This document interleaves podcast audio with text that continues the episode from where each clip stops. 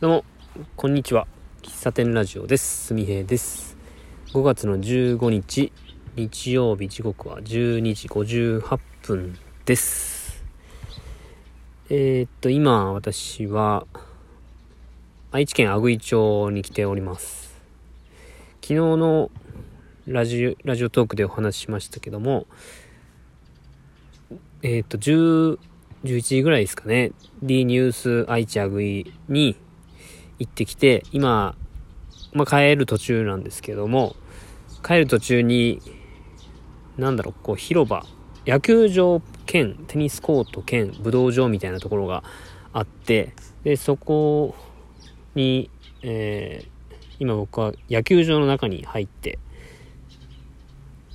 なんか入れたんでね、入っちゃいました。で、なんか椅子みたいなところ座って収録しております。あの、とても心地いい風が吹いていて、とてもね、あの、散歩日和、旅日和だなというのを実感して、えー、感じております。皆さんいかがお過ごしでしょうか？あのー、そこのオーナーさんというかね、店主というかは長岡健明さんという方なんですけども、今日はあの愛知県、三重県の滝、滝の方にあるビソンで、ビソンっていうえー、と、大規模商業施設っていうのかな、屋外商業施設っていうかな。で、えー、えー、っと、D& デパートメント三重っていう店舗があって、そこで焚き火村っていうね、イベントがあるので、そちらに夜行かれるっていう話を SNS でされていたので、えっと、お店には今日来られないっていうのは、まあ、事前に知ってたんですけども、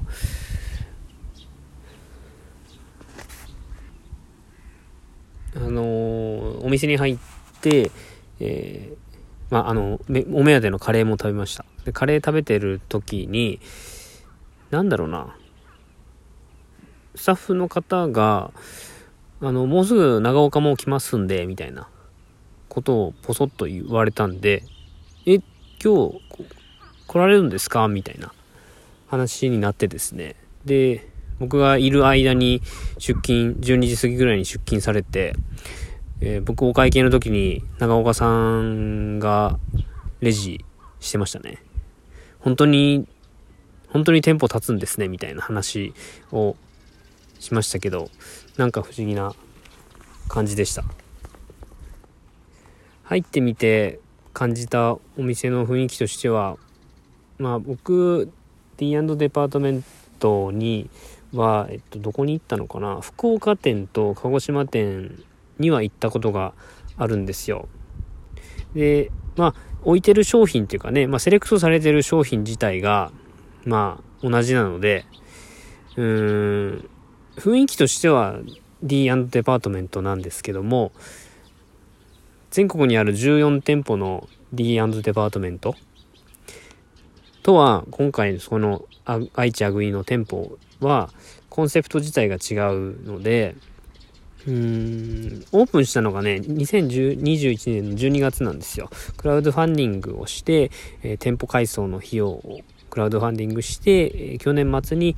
支援していたした方のみの多分オープンだったんですね。で、今年2月から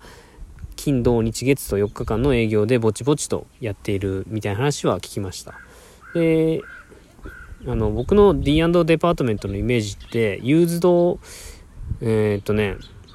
学校に置いてある図工の部屋の椅子とか、学校の椅子小学校の机とか椅子とかを、うん、買い付けて、で、それを、販売していたり、結構中古のものをリペアして販売してるイメージだったんですよ。だから、その今回来たお店にそういうのが置いてなかったんで、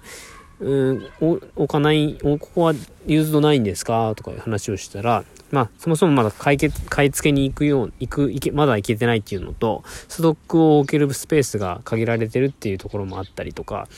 えー、これは長岡さんが直接おっしゃってたんですけど、あの、アグイ町のあの規模感で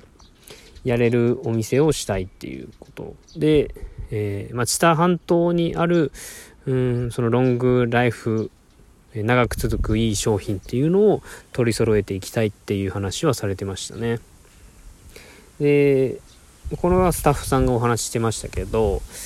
うん地元長岡県名さんの地元が阿久井町なのでその阿久井町に住んでいる方に使ってもらいたいものを長岡さんがセレクトして置いてるっていう話をされてました。うん、なので本当そもそもコンセプトが全然違うし都市都市というかね、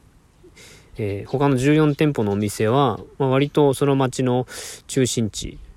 鹿児島だったら鹿児島市にあったし福岡だったら福岡市にあるし大阪もあるし京都は京都府京都市の、えー、結構真ん中の方に結構街中にあるしうんだから結構人の出入りの多いところに店舗多いんですけど阿久井町のこのお店に関してはうん本当にこここのお店にめがけてこないと僕みたいにめがけてこないと来る人多分いないしフラッと立ち寄るような場所でもないんですよ。駐車場は十分にあったので遠くから来られる方も多分これから多いでしょうし D, D 好きの方長岡県名さんのことが大好きな方は多分これから、えー、金土日月のオープンの日に来られると思います。うん、だから何でしょうね。対象としているお客さんっていうのが本当に狭い範囲でのお客さんというかね。なんでしょう。これ駅降りて歩いてみましたけど本当のどかな場所にあって、僕勝手になイメージで今日11時オープンなので、まあ、ちょっと早めに着こうと思って行ってたんですけど、まあ、おしら SNS のお知らせで10時オープンだったらしいんですが、まあ、あの、日曜日だし、お客さん結構もういっぱいなんじゃないかなと思って、ドキドキしてたら、僕行った時2組ぐらい入ってて、えー、その方が出たら僕1人だったんですよ。意外、かなりゆっくり商品見れるので、えー、で、なんか商品に関して、こう、説明をされるっていうのは全くなくて、うん、なんか聞きたかったら聞くみたいな感じですね。で、うん、本当お店はすごく良かったです。僕入って商品一応全て目を通見て触ってみて今日は急須のね展示がされてましたけども下の急須やな下のなんか急須のね展示されてたんですよ。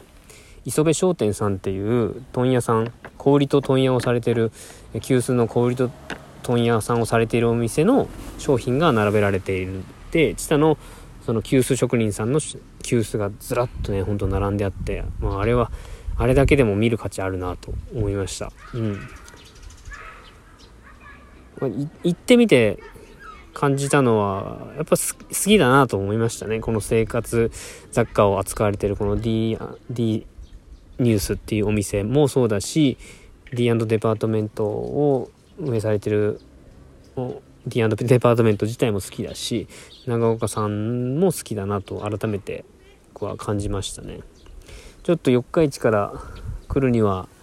距離がありまして、えー、近鉄と名鉄乗り継いで1時間半40分ぐらいかかります。かかるのでしょっちゅう行けるお店ではないんですけどもなんだろうこの今日2月オープンして本当にまだオープンしたてでまだまだ余白のあるお店なのでこれからなんだろうこの余白がどんどん埋まっていって知多知多半島愛知県の知多半島の商品とかがどんどん増えていくと思うんですよ。でこれから買い付けに行ったりとか現地視察とか勉強会とか、あのー、されると思うんですけども今このオープンしたての今の時期に行けたのもすごくいいいい経験だったなと思うし1年後半年後1年後にこのお店に行った時のなんだろうなのえっと育っている感というかね街に馴染んでいる感街に馴染んでいる様子をこう変化と、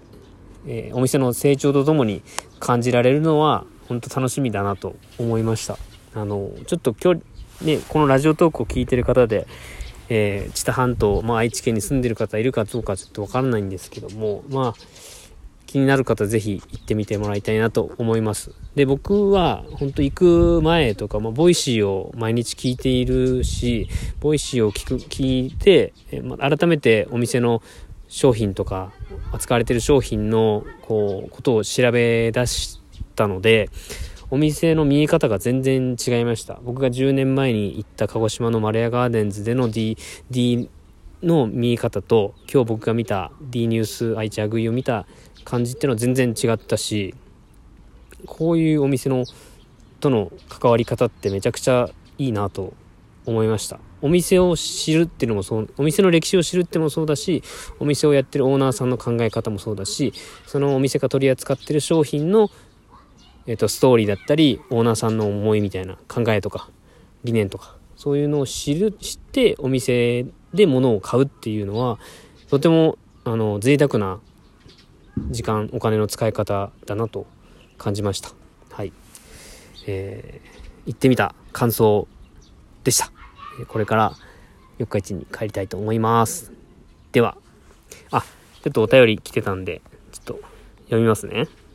さらっと見ます。えー、これ、社、これ、社畜さんっていうのかな？社畜さん。はじめまして、社畜です。ふらっと聞かせていただきました。そのお店もし、もしや、歌舞伎さん？当たってたら嬉しいです。またご縁ございましたら、長期に、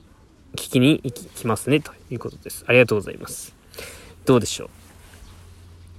どうでしょうね。あの、フラッと聞いていただきありがとうございます。あの、僕、ちらっと見たん、あの、エンドロールちらっと見ただけなんで、確証は取れてないんですけども、えー、なんか雑誌とかで取材で話してる記事があったらしいんで、それでちょっとリソースゲットしてまたお話ししたいなと思います。はい、時間になったんで、この辺で終わりたいと思います。最後までお聴きいただきありがとうございました。ではまた次回お会いしましょう。バイバイ。